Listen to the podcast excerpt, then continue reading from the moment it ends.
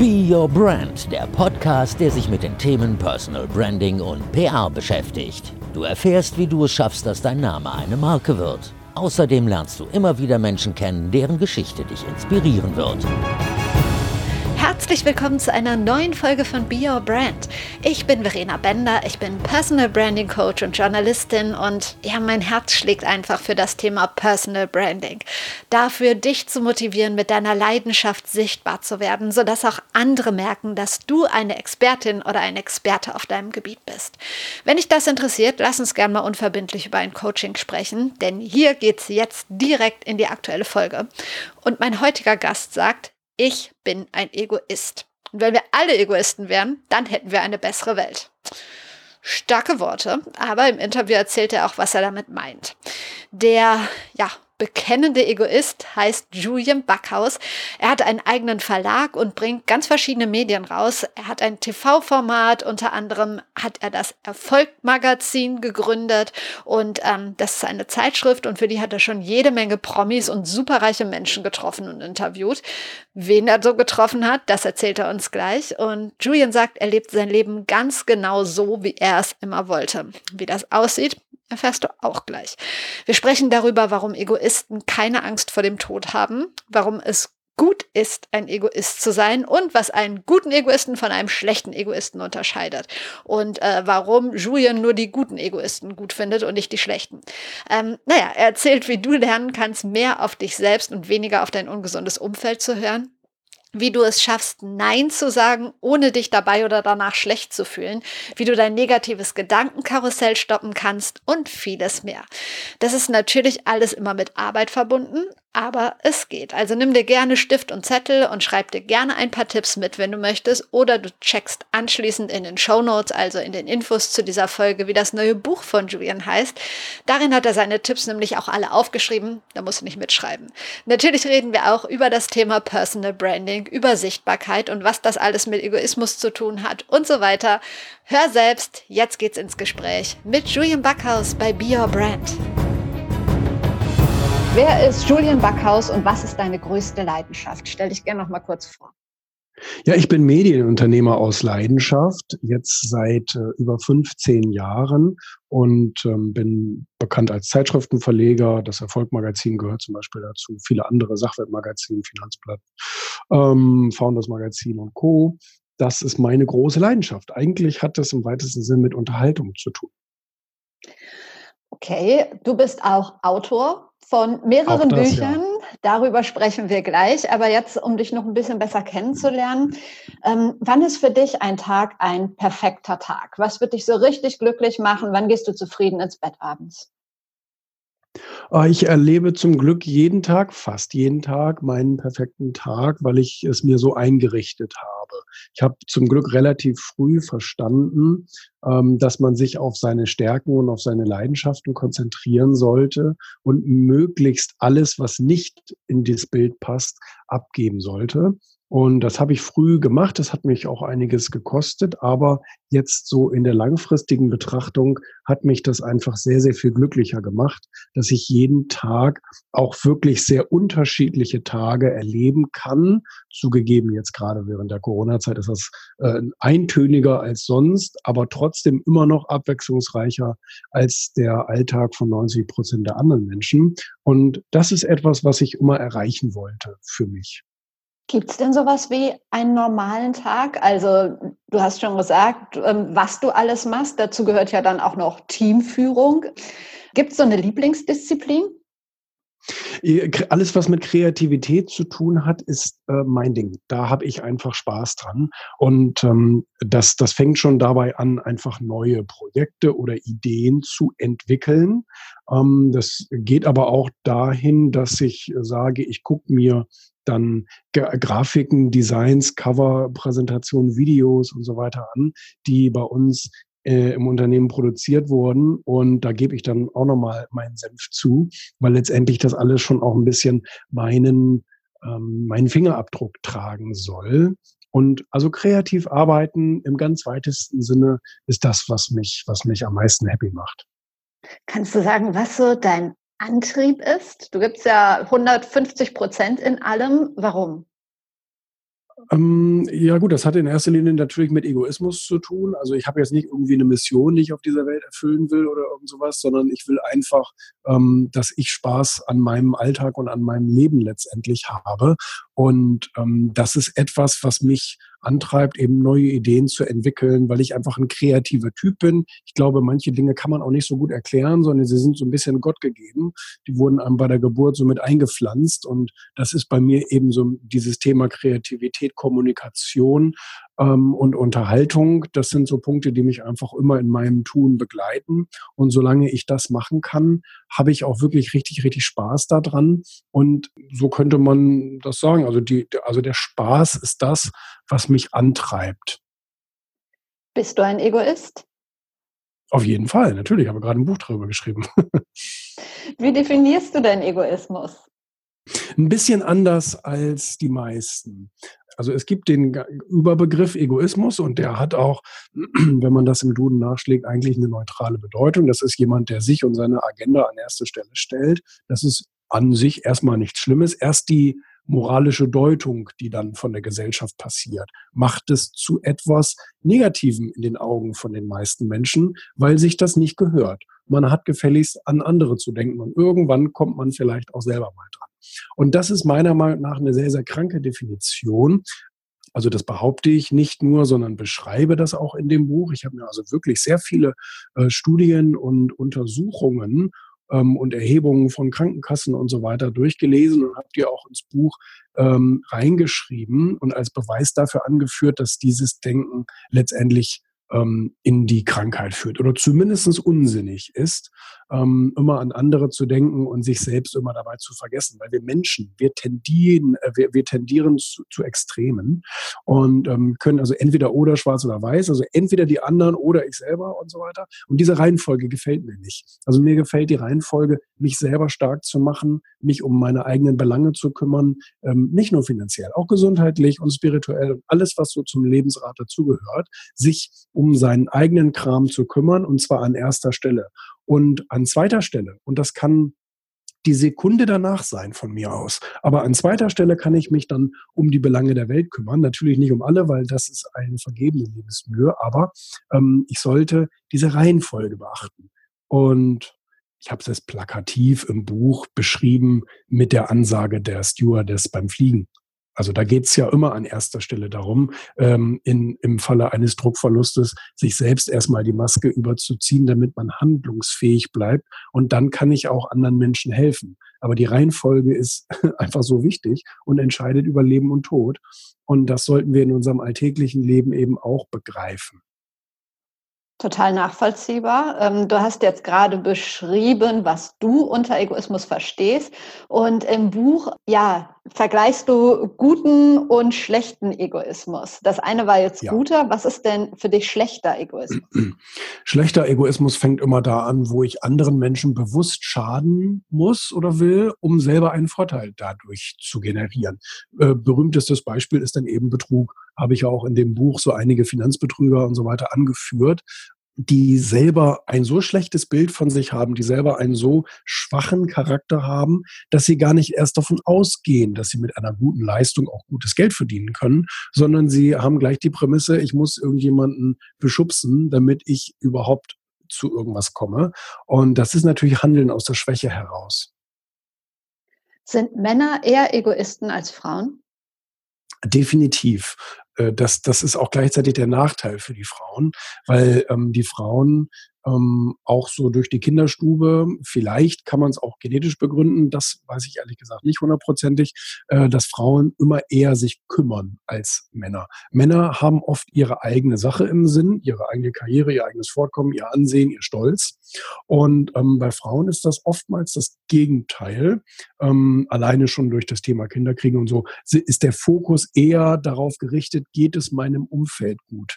Und ähm, das erleben wir leider auch sehr, sehr häufig, dass Frauen da im Nachteil sind und ähm, ganz oft äh, auf der Strecke bleiben, Depressionen bekommen und auch äh, so eine Art Lebenskrise irgendwann erleben, wenn sie sagt, soll das jetzt alles gewesen sein? Ich bin ja jetzt äh, die letzten äh, 30, 40 Jahre auf der Strecke geblieben und das fällt denen dann leider sehr spät auf. Und das tut mir auch ein bisschen leid. Das, also ich hoffe, dass ich da ähm, auch ein bisschen für Aufklärung sorgen kann, für Bewusstsein sorgen kann. Mhm. Was denkst du, würde auf der Welt passieren, wenn es nur noch Egoisten gäbe? Also wenn es nur gute Egoisten gäbe, also wie gesagt, ich, ich möchte natürlich am liebsten die schlechten ausklammern, obwohl ich weiß, dass es natürlich Unsinn ist. Es wird immer schlechte und gute geben. Ähm, aber es es würde diese, diese typische Ich fühle mich übergangen Situation nicht geben, weil ein, ein guter Egoist sich immer um seine eigene Situation kümmert und auch die Oberhand darüber behält und sich auch nicht rumschubsen lässt und, ähm, und sozusagen selber die Gestaltung seines Lebens übernimmt und nicht darauf hofft, dass irgendjemand ihm sein Leben gut gestaltet. Also das ist leider das Prinzip der meisten Menschen, das Prinzip Hoffnung dass irgendjemand dafür sorgt, der Staat, der Arbeitgeber, wer auch immer, dafür, dass es ihm irgendwie gut geht. Aber naja, ähm, solange es ein paar Egoisten gibt, ähm, wird das natürlich nicht funktionieren, weil jeder sich um seinen eigenen Kram kümmern müsste. Es gibt immer ausgenommen. Also es gibt immer Fälle, da, da sind wir uns alle einig, von Menschen, äh, die natürlich Hilfe bedürfen und, und, und einfach ähm, nichts für ihre Situation können, ob sie jetzt nun äh, mit Beeinträchtigungen auf die Welt gekommen sind oder wie auch immer, die haben auch Bereiche, wo sie sagen, da bin ich aber nun mal auf, auf Hilfe angewiesen. Ähm, das ist eine ganz klare Sache. Du hast dich ja gerade selber als Egoisten bezeichnet. Würdest du denn trotzdem für deine Familie oder deine Freunde auch ähm, was total Selbstloses tun oder gehört das einfach nicht dazu? Ähm, Tatsächlich kommt das immer auf die Gesamtsituation drauf an. Grundsätzlich, und das schreibe ich auch in dem Buch, heißt es, ein guter Egoist kann aus dem Überfluss heraus agieren. Also ich bin nicht angewiesen auf irgendetwas, sondern ähm, ich kümmere mich um mich selbst. Ich kümmere mich darum, dass ich stark bin. Bleiben wir jetzt mal bei diesem Thema. Ich habe jetzt einen starken Rücken, ich habe ein starkes Rückgrat, also kann ich auch andere Leute Huckepack nehmen, ohne dass es mich irgendwie stören würde ohne dass ich jetzt sage, dann fühle ich mich aber ausgenutzt oder so. Einfach weil ich es entscheide und sage, hey, ich bin stark, ich kann anderen helfen. Und ähm, das, das merke ich auch, wenn es zum Beispiel darum geht, ähm, gut, das ist jetzt kein Beispiel, weil es nicht um Freunde und Familie geht, aber ähm, grundsätzlich ist das so. Also natürlich, wenn ich helfen kann und es schadet mir nicht und es tut mir auch nicht weh oder wie auch immer und ich habe auch das Gefühl, dass, ähm, dass das fair ist. Also dass da niemand ist, der immer nur von mir haben will, aber nichts geben will. Also es muss immer ein ausgeglichenes Karma sein. Das ist so meine Devise. Und wenn es ein Geben und Nehmen ist, ist das die schönste Situation, die es, die, die es geben kann. Aber natürlich hat jeder von uns auch mal erlebt, dass es Menschen gibt, die sehr, sehr gerne nehmen, aber äh, keine Geberqualitäten haben. Und da muss man dann auch sagen, okay, nein, ähm, da, da mache ich nicht mit. Absolut. Ähm, du gibst in deinem Buch wirklich ganz, ganz, ganz viele hilfreiche Tipps. Ich verlinke das natürlich auch in den Show Notes, sollte wirklich jeder mhm. mal reingucken. Aber vielleicht hast du so mal drei Tipps, wie kann denn ein Mensch lernen, ein bisschen egoistischer zu sein?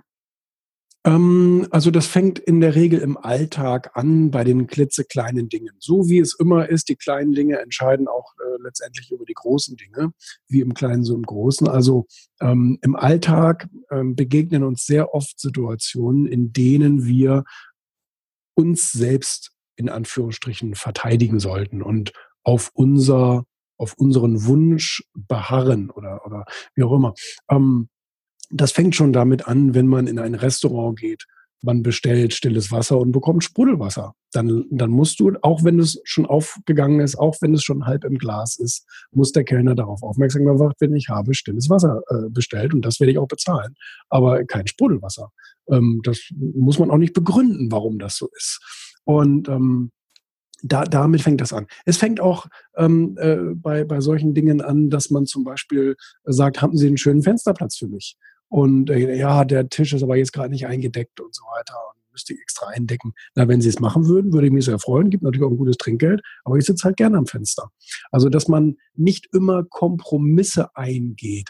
Ähm, und ähm, das ist auf der Arbeit natürlich genauso. Hey, kannst du noch mal dies für mich machen? Kannst du noch mal das für mich machen? Auch da kommt dann wieder so diese Gesamt, diese, dieses Gesamtkonstrukt ins Spiel. Ähm, macht das Sinn für mich? Wenn ich dem jetzt ständig irgendwie Arbeit abnehme? Oder kriegt er nachher die Lorbeeren und ich ähm, äh, mache hier die ganze Zeit die Arbeit. Also auch da muss man lernen, Nein zu sagen.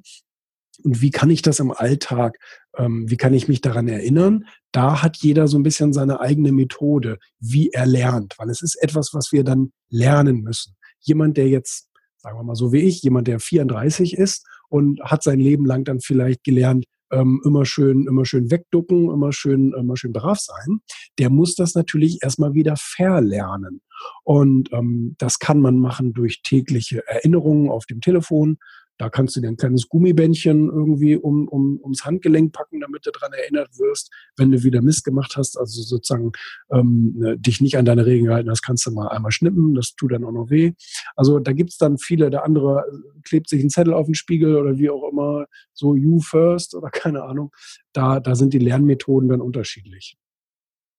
Tolle Tipps. Und ähm, während du gerade erzählt hast, das mit dem Sprudelwasser oder mit dem Tisch, ähm, habe ich so überlegt, sind Menschen, die egoistisch sind oder ähm, meckern Menschen, die egoistisch sind, vielleicht auch weniger? Also ich stelle mir jetzt vor, die meisten würden es ja nicht machen, aber dann sich Ja, das Gegenteil Zeit ist eigentlich der Fall. Ne? Also gute äh, Egoisten äh, sagen, wenn ihnen was nicht passt. Also so genau. können wir das Ganze mal überschreiben. Das muss, also wie gesagt, das soll nie gegen Personen gerichtet sein. Also es soll nicht so klingen, als fühlte man sich irgendwie als was Besseres überlegen oder will den anderen ähm, brüskieren. Also es geht nicht um, um, um, um, um so etwas, ähm, sondern es geht einfach nur darum, freundlich und höflich seine eigenen Wünsche zu artikulieren. Ich sage ein anderes Beispiel.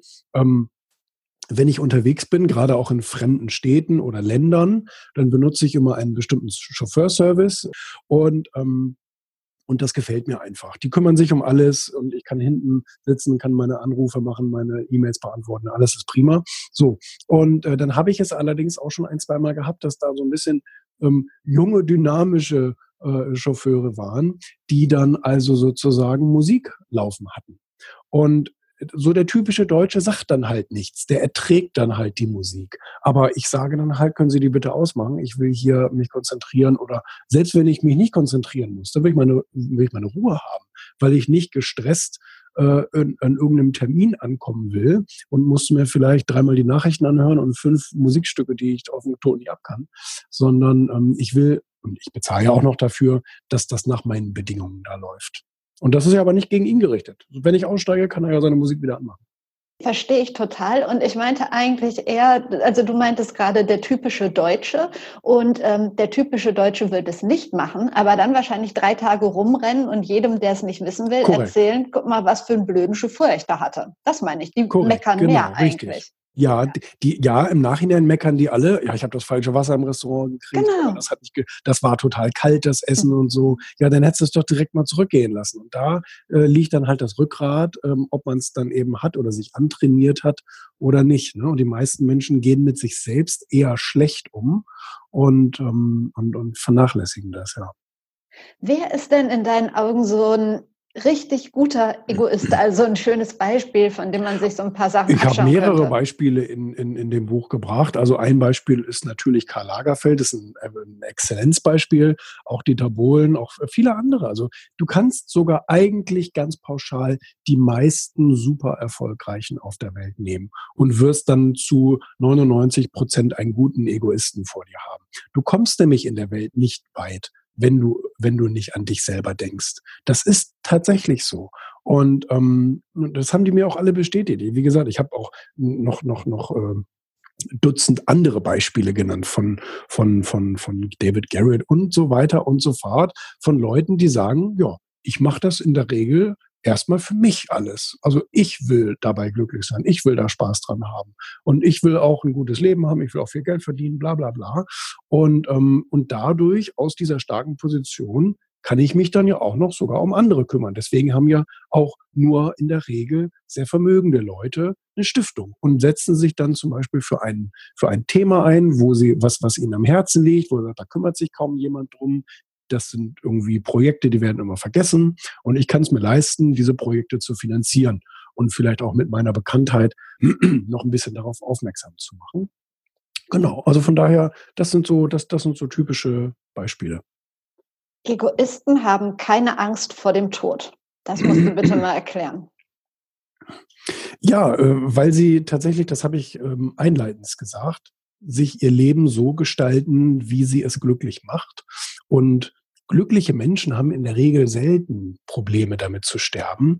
Ähm, man merkt das dann immer im Flugzeug oder wo auch immer, wo man mal schlimme Turbulenzen durchlebt dann haben immer die Leute die Panik in den Augen, die sagen, oh Gott, ich habe noch so viel vor, ich habe so vieles noch nicht gemacht und so weiter und so fort. Ich kann jetzt noch nicht sterben. Und die Leute mit einem, ich sag mal, mit einem entspannten Lächeln auf den Lippen sind die Leute, die sagen, hey, ich habe mein Leben jeden Tag ausgekostet. Das hat ähm, ähm, das, das hat Reinhold Messner mal zu mir gesagt. Also man darf nicht erst am Ende seines Lebens äh, auf ein glückliches Leben zurückblicken, weil das zu spät ist, sondern man muss das jeden Tag erleben, man muss es jeden Tag gestalten, jeden Tag die Dinge umsetzen, die einen glücklich machen und die man auch wirklich möchte.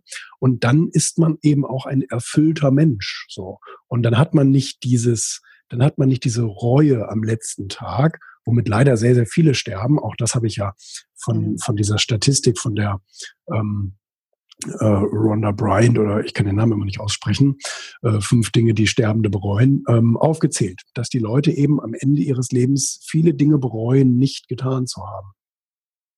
Du erzählst von einem Trick und du sagst, der Trick hat dein Leben für immer verändert. Du hast dir 100 Lebensziele aufgeschrieben. Ähm, mhm. Wie viele dieser Ziele sind noch offen? Bevor es gleich weitergeht, stelle ich dir noch eben den Sponsor der heutigen Folge vor. Und das ist die App Facetune Video. Etwas, das im Bereich Social Media Content immer wichtiger wird, ist Bewegtbild. Egal auf welchem Kanal, ob auf Instagram, LinkedIn, Facebook und ich weiß aus eigener Erfahrung, dass es immer eine große Hemmschwelle ist, ein Video von sich selber zu machen. Auch wenn du eigentlich inhaltlich genau weißt, was du sagen willst, also deine Botschaft klar ist. Mit dem Smartphone als Kamera, so direkt vorm Gesicht, kostet es immer Überwindung. Ein Grund, warum ich Videos von mir bisher am liebsten mit Instagram gemacht habe, also vor allen Dingen in den Stories oder den Reels, sind halt die Filter, die man dann beim Filmen oder im Anschluss aufs Video legen kann, bevor es online geht. Aber jetzt gibt's zum ersten Mal eine App, mit der du die Möglichkeit hast, dein Selfie-Video im Nachhinein professionell zu retuschieren und das ist Facetune Video. Man dreht ein kleines Selfie-Video und hat dann direkt in der App die Möglichkeit zum Nachbearbeiten. So ganz easy mit ein paar Fingertipps, sodass du ja eigentlich auch ungeschminkt drehen kannst und das Ganze dann anpassen kannst. Also ein bisschen Puder, etwas Glanz in die Augen, weißere Zähne oder nach einer langen, durchfeierten oder im Moment eher durcharbeitete Nacht die Augenringe etwas abdecken. Was auch immer, du kannst so viel damit machen. Super schnell entsteht dann ein Video in Studioqualität eigentlich. Und das nimmt auf jeden Fall ein bisschen die Hemmung, das Material danach online zu stellen. Du kannst das Ganze ohne Vorkenntnisse bearbeiten, bis du dann mit dem Ergebnis wirklich zufrieden bist und dich wohlfühlst. Wobei mir natürlich wichtig ist zu sagen, bleib dabei du selbst. Also jetzt riesengroße Bambi-Augen oder vollkommen unnatürlich gebleachte Zähne sind damit nicht gemeint. Beim Personal Branding geht es ja darum, dich selbstbewusst so zu zeigen, wie du bist und nicht irgendeine Kunstfigur zu erschaffen. Die Funktionen von Facetune Video helfen dir auf jeden Fall dabei, dich im Netz selbstbestimmt und authentisch zu zeigen.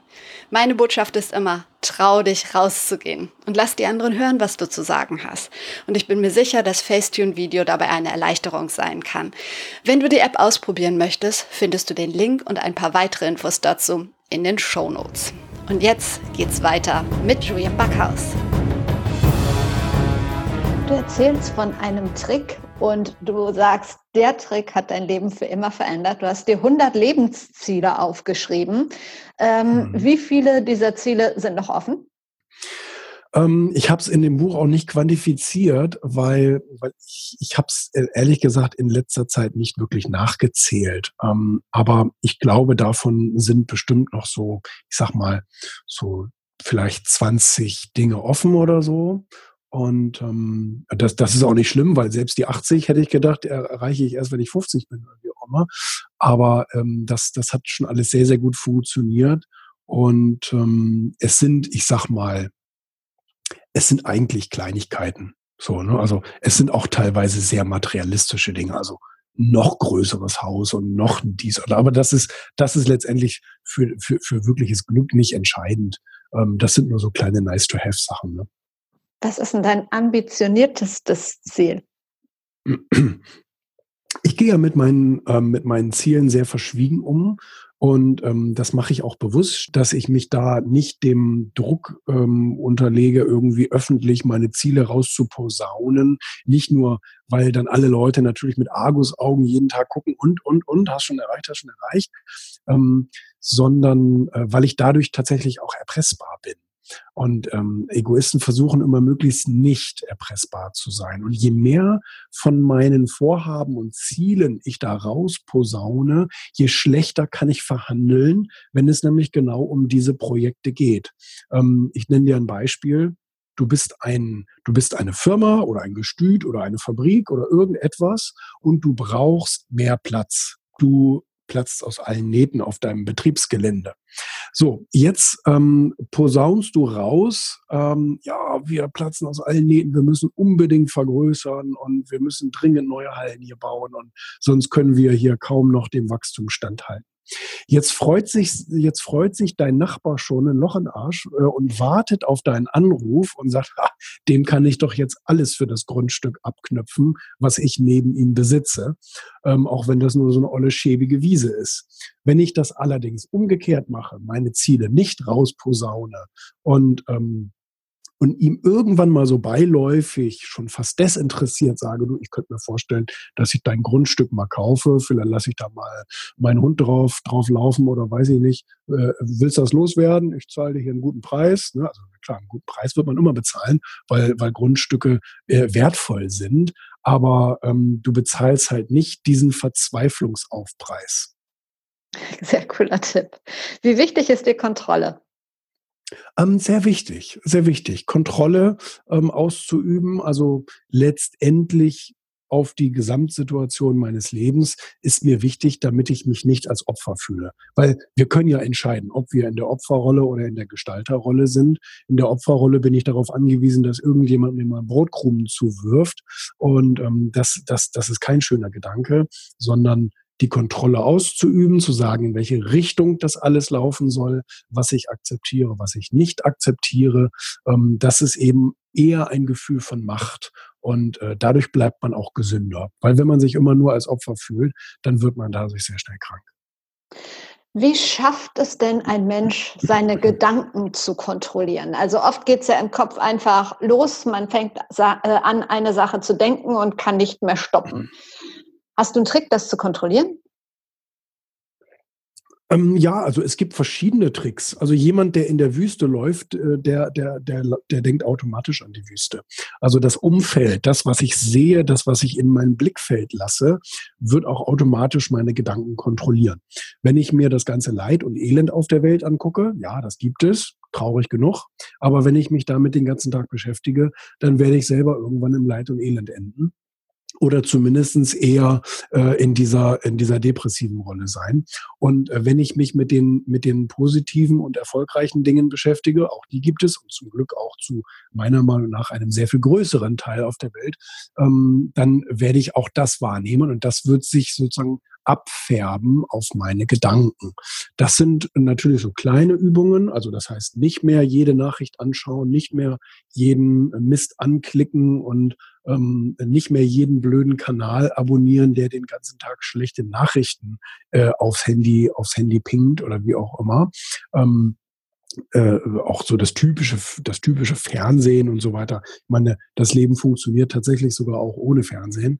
Und ähm, das sind kleine, dann geht es natürlich weiter über Autosuggestion. Also das heißt, ähm, wenn ich mir jeden Tag selber befehle, wie ich zu denken habe, das hat auch Karl Lagerfeld gesagt, da gibt es keine Demokratie, das ist eine Diktatur, was ich sage passiert. Äh, dann wird auch das meine Gedanken beeinflussen. Also das ist sozusagen so eine Art Gehirnwäsche. Ich habe mal den Satz gebracht, ähm, äh, die, die erste Gehirnwäsche, die bekommen wir als Kind automatisch und die zweite sollten wir uns als Erwachsene dann äh, selber verpassen. Also wir müssen sozusagen vieles von den Programmen, die uns ungewollt aufgespielt wurden, müssen wir sozusagen auch wieder deinstallieren, beziehungsweise dann richtig von der Festplatte schruppen. Ne, das ist auch ein bisschen Arbeit. Definitiv. Ich habe gelesen, dass du komplett auf Alkohol verzichtest. Hat es auch mit Kontrolle zu tun oder warum machst du das? Ähm, das hat indirekt auch mit Kontrolle zu tun. Also ich habe ähm, am Anfang so meiner, am Anfang so meines erwachsenen Lebensweges und mit 18 habe ich gedacht, irgendwie hätte ich, hätte ich wirklich Lust darauf, ein richtig tolles, erfolgreiches, bedeutsames Leben zu führen. Ähm, bis dahin war ich aber eher so der, der so Nicht-Finisher. Also ich habe eigentlich so, als Jugendlicher habe ich nie irgendwas zu Ende gemacht, nie irgendwas fertig gemacht. Da war ich sehr undiszipliniert. Gut, äh, da hatte ich eben auch die Ausrede, gut, ich war ja jung. Ähm, ähm, und habe dann aber nach einer Möglichkeit gesucht, mir selbst zu beweisen, dass ich es auch anders kann. Und ähm, da bin ich dann irgendwann auf einen Vortrag gestoßen, den ich gehört habe von einem australischen Geschäftsmann, äh, der hatte genau dasselbe Problem. Und äh, der hat dann also gesagt, Verzicht ist das Schwierigste im Thema Disziplin. Und äh, wenn Sie verzichten können, dann können Sie auch alles erreichen. Und ähm, das fand ich eine tolle Idee. Und der hatte nämlich ähm, genau das Gleiche gemacht. Er hat gesagt, ich habe zwar, ich war zwar kein Alkoholiker, aber ich habe regelmäßig getrunken, hat er gesagt. Und da habe ich gesagt, okay, das lasse ich jetzt bleiben. Gleichzeitig habe ich gesagt, Zucker können wir dann auch gleich mal inkludieren. Also weg, weg mit dem Zucker.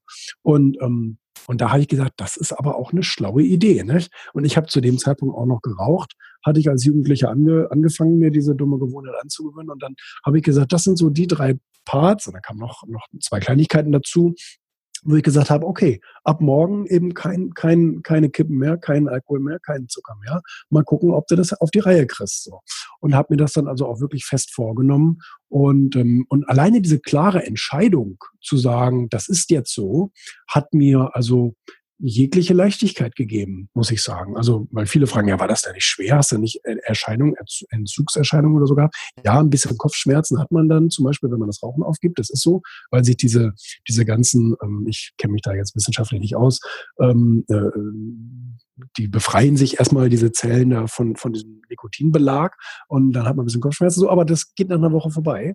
Und ähm, und auf einmal, muss ich sagen, hat mir das Ganze sehr, sehr, sehr viel Energie gegeben. Und, ähm, und das ist, hält auch bis heute so an, dass ich, dass ich äh, bis heute das äh, darauf verzichte. Und äh, gleichzeitig hat es mir eben wirklich wahnsinnig viel Überzeugung äh, gegeben, dass ich, ähm, dass ich Großartiges bewegen kann.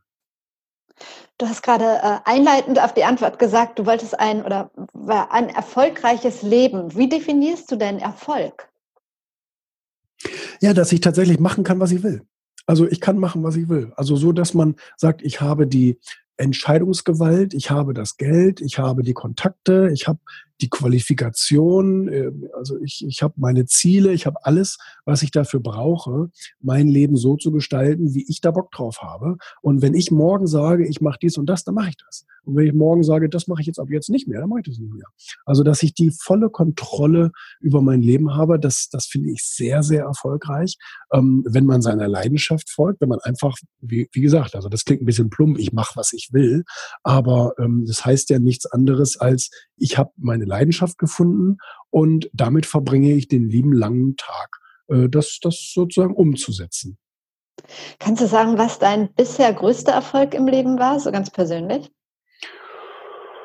Hm, ähm, man merkt ja irgendwann, ich meine, ich bin jetzt seit 15 Jahren selbstständig, man, man merkt irgendwann, dass es gar nicht die Events sind, gar nicht die gar nicht die, also was weiß ich, die Million, der Porsche, dies bla bla bla. Das ist es eigentlich gar nicht. Man denkt das natürlich, wenn man jung ist, denkt man, oh, das muss man erreichen. Und wenn man es dann erreicht hat, dann denkt man, ja gut, ja, okay, aber habe ich mich jetzt auch schon so geistig lange darauf vorbereitet und so. Das ist dann tatsächlich gar nichts mehr Besonderes, komischerweise. Und, ähm, und äh, es ist wirklich eher das Lebensgefühl. Also ich sag dir, wenn ich wenn ich, wenn ich äh, morgens dann irgendwie auf dem Weg bin, von mir aus ähm, habe ich einen Termin in Düsseldorf und ich bin auf dem Weg zum Privatchat irgendwie und denke so, boah, also es geht mir jetzt gar nicht um, ne, um, um irgendwie Privatchat oder Luxus oder irgend sowas, sondern es geht mir einfach darum, tatsächlich ähm, genau das zu machen, was ich jetzt gerade will und, ähm, und diese, diese, diese Freiheit zu haben. Das haben mir übrigens auch die meisten, die meisten Superreichen gesagt, bis hin zu Milliardären. Haben alle gesagt, der, der Kontostand an sich ist mir egal. Aber es geht mir darum, die absolute Entscheidungsgewalt zu haben. Also die Freiheit zu tun, was auch immer ich möchte.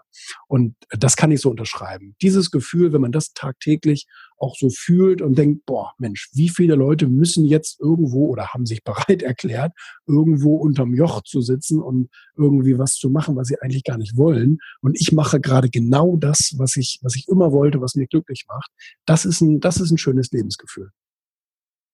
Du hast gesagt, ähm, du hast mit sehr vielen erfolgreichen Menschen gesprochen, ähm, ja auch für dein Magazin, für dein Buch. Ähm, wer ist dir am meisten im Gedächtnis geblieben? Also welche Geschichte, welcher Mensch hat dich am meisten berührt? Ähm, tatsächlich sind sie, und deswegen habe ich auch mit so vielen verschiedenen Menschen gesprochen. Also ich habe mit einem Betrüger Jordan Belfort, Wolf of Wall Street, genauso gesprochen wie mit so einem Komiker äh, Oliver Pocher, genauso wie mit einem Bad Boy Bushido und genauso wie mit einem Musikmogul Dieter Bohlen oder auch dem erfolgreichsten Bergsteiger äh, Reinhold Messner. Also ich habe oder oder Multi-Weltmeister äh, Klitschko oder beide sogar. Und ähm, und die sind alle auf ihre Weise so unglaublich ähm, äh, spannend und inspirierend natürlich, weil, weil jeder in, in seinem Bereich etwas ganz Außergewöhnliches erreicht hat. Und ähm, von daher konnte ich mich nie, weil ich kriege diese Frage ständig, das ist jetzt äh, nichts Überraschendes, ähm, konnte ich mich nie wirklich festlegen auf jemanden, wo ich sage, das hat mich so aus der Bahn geworfen oder ganz besonders inspiriert, weil alle haben mich ganz besonders inspiriert, muss ich sagen. Ähm, es gibt natürlich so, so ein Reinhold Messner ist natürlich für sich genommen eine Lichtgestalt, wenn man so überlegt, Mensch, das ist ein Überlebender, der kam überall lebend raus, wo Menschen eigentlich nicht hingehen dürfen und ähm, hat ja auch den Yeti gesehen und all solche Sachen. Jedenfalls, er hatte diesen Spruch gebracht, sie dürfen nicht erst am Ende ihres Lebens ähm, auf ein glückliches Leben zurückblicken, weil das zu spät ist, sondern muss eben jeden Tag. Und das passt eigentlich auch so zu meinem Lebensgefühl am besten, dass ich will nicht auf den den Sankt Nimmerleins Tag warten, wo dann endlich irgendetwas ganz Großes und Außergewöhnliches passiert, sondern ich will jeden Tag einfach ein erfülltes Leben haben. Wäre ja auch tragisch, wenn es nicht so wäre. Nochmal zu den, ja. äh, letzte Frage zu den erfolgreichen Menschen. Äh, wer steht noch auf deiner Liste? Wen, wen würdest du dir am ehesten für ein Gespräch wünschen? Auf wen wärst du richtig Och, ich neugierig? Hab, ich habe ähm, vor, vor ein paar Tagen, äh, hat mich auch jemand gefragt und ich habe gesagt, ich würde Elon Musk gerne mal treffen weil das ein wirklich spannender Typ ist. Ich freue mich, dass jetzt gleich, äh, also dass, dass jetzt bald so eine kleine HBO-Doku-Serie über ihn erscheint. Ähm, weil ich finde, das ist wirklich so ein Thomas Edison unserer Zeit. Und das erlebt man selten, also da ist man selten Zeitzeuge von solchen Menschen, die so unglaublich ähm, große geistige Kapazitäten haben. Solche Dinge, so die Besiedlung des Mars und so umzusetzen, das wird ja absolut in die Annalen unserer Geschichte eingehen ähm, das ist schon wirklich was ganz, ganz Besonderes. Also natürlich, solche Menschen, die möchte man natürlich gerne mal irgendwie kennenlernen. Viele erfolgreiche Menschen haben ja Rituale in ihrem Leben. Gibt es bei dir ähm, Rituale? Wenn ja, welche? Ja, es gibt äh, ein paar Rituale. Dazu gehört zum Beispiel, ähm, dass ich mir jeden Tag meine Ziele äh, äh, langfristig und kurzfristig aufschreibe, handschriftlich. Das hat mir tatsächlich extrem geholfen, die zu manifestieren und auch immer schnell zu erreichen. Und ähm, und ich sorge natürlich auch jeden Tag so ein bisschen so für die positive Grundbeschallung mit irgendwelchen Audioprogrammen und so weiter, wo ich wieder ein bisschen was lernen kann. Ähm, wobei ich das Lesen auf täglicher Basis noch wertvoller finde. Also das mache ich auch jeden Tag ähm, eben in, in, in Sachbüchern, also Biografien und, und, und Ratgebern und so weiter, zu lesen und das auch ohne Ausnahme, weil ich glaube, dass mir diese tägliche Disziplin einfach am meisten bringt. Und ähm, da gibt es auch so ein paar Kleinigkeiten. Arbeiten tue ich auch jeden Tag. So, das ist auch etwas, was, was, was mich, was mich immer weiterbringt. Und ähm, dann ähm, nehme ich jeden Tag so meine Vitamine, damit ich überlebe, weil ich mich so schlecht ernähre und so. Naja, und viel Wasser trinken zum Beispiel. Ne? Das habe ich gar nicht so wirklich als positive Gewohnheit ähm, äh, festgestellt, weil das begleitet mich einfach immer so, dass ich jeden Tag literweise Wasser trinke, stilles, klares Wasser. Aber, ähm, aber auch das machen wirklich sehr wenige, habe ich festgestellt. Und ähm, das, das ist also auch wirklich gut. Nicht nur um so immer, immer äh, fit zu sein, sondern auch immer schön zu entgiften und so. Ne? Hauptthema des Podcasts ist ja Personal Branding. Wie definierst hm. du Personal Branding? Da sind wir jetzt noch gar nicht so richtig drauf eingegangen. Ach, ich finde, äh, ähm. der, das Ganze mit den Zielen und Erfolg und so, das hat schon sehr viel damit zu tun. Ja, hast du recht, absolut. Äh, weil ich mir auch erstmal bewusst werden muss, ähm, was für eine Marke ich überhaupt sein möchte. Mhm. Die Frage stellen sich nämlich viele nicht. Viele sagen, ja, ich möchte gerne eine persönliche, also ich möchte gerne eine Marke werden. Aber sie definieren in der Regel nicht, was für eine Marke. Und deswegen werden sie auch tatsächlich nie zu einer definierten Marke. Das ist also, oder wenn sie es werden, unabsichtlich, dann ärgern sie sich nachher, weil sie eigentlich eine andere Marke werden wollen. Wie wichtig findest du dein Personal Branding in der heutigen Zeit? Ähm, ich finde, Personal Branding kann ein riesengroßer Vorteil sein, wenn ich denn aufgrund meiner Person irgendetwas ähm, ich sag mal, ähm, voranbringen will. Aber wie gesagt, wir müssen es ein bisschen unterscheiden. Wir müssen uns fragen, ähm, was will denn dieserjenige überhaupt?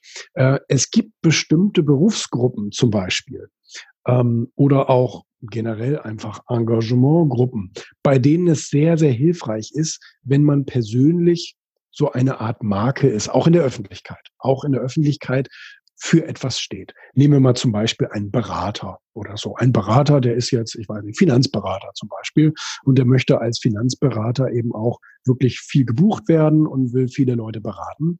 Ähm, dann ist es natürlich gut, wenn er selber mit seinem Gesicht, mit seinem Namen und mit seiner Expertise da draußen bekannt wird wie ein bunter Hund. Weil sobald dann jemand an das Thema Finanzen denkt, muss derjenige an den denken. Oder wenn du in Deutschland an einen berühmten Musikproduzenten denkst, dann denkst du halt an Dieter Bohlen.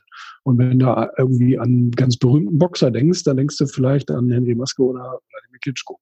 Und ähm, äh, es gibt natürlich auch Leute, die sagen, ich persönlich möchte nicht in der Öffentlichkeit stehen. Ich möchte nicht, dass man mich erkennt oder so. Da zählen insbesondere viele Deutsche ähm, extrem Reiche dazu.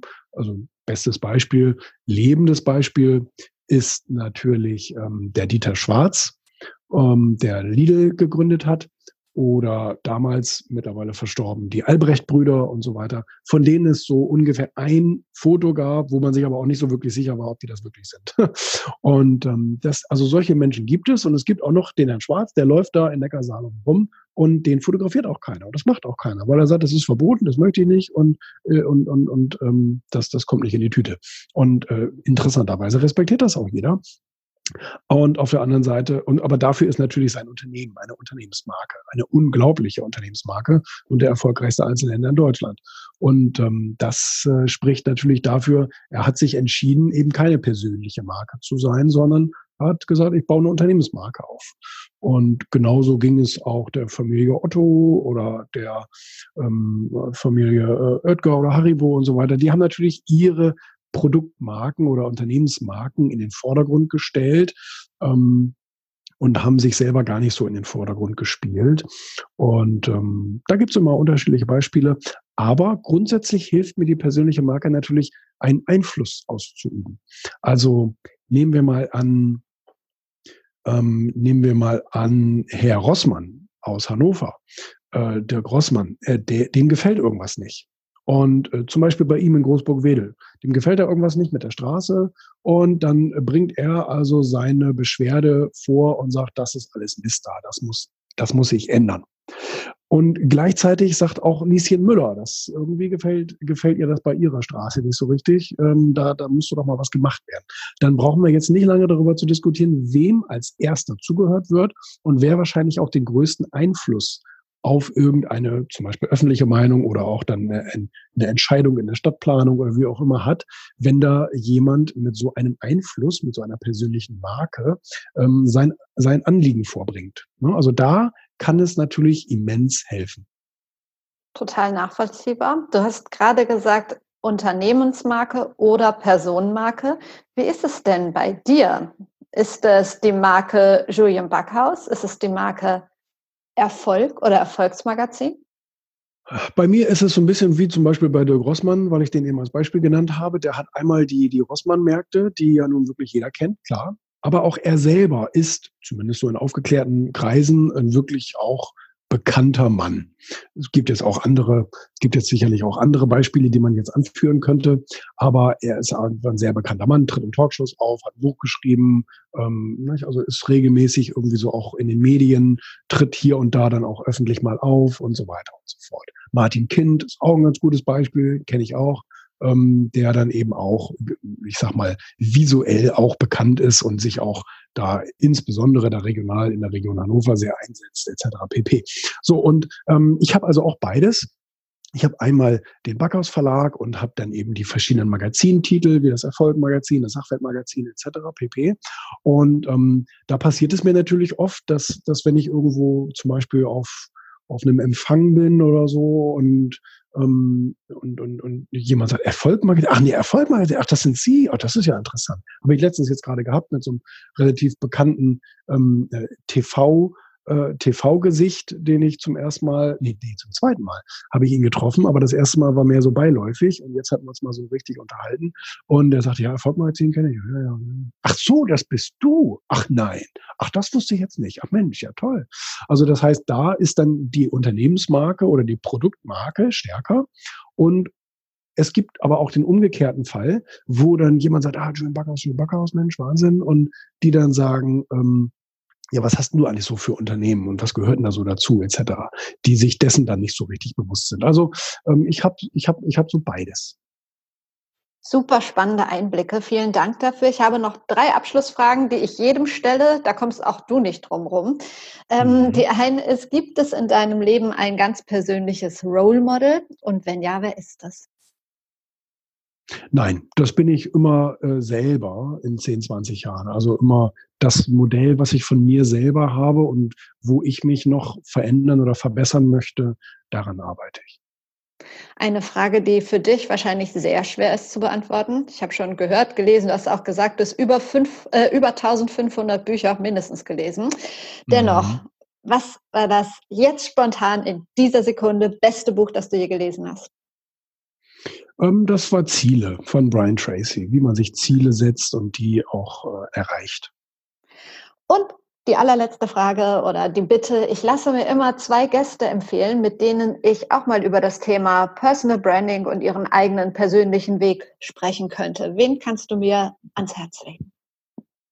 Oh, ähm, gerade aktuell und angesagt ist sicherlich Oliver Pott, der auch viel über diesen über diesen Bereich äh, schreibt. Er hat gerade ein Buch rausgebracht, ähm, Wissen zu Geld. Da bin ich auch mit so als Beispiel drinne. Ähm, aber nicht nur deswegen empfehle ich das. Also da, da, da könnte er ein ganz interessanter Ansprechpartner sein, glaube ich. Und ähm, Oh, jetzt müssen wir mal überlegen. Da gibt's natürlich, da gibt's natürlich viele äh, Persönlichkeiten, die da spannend sein können. Ähm, wie sieht's denn aus, zum Beispiel mit dem Andreas Klar?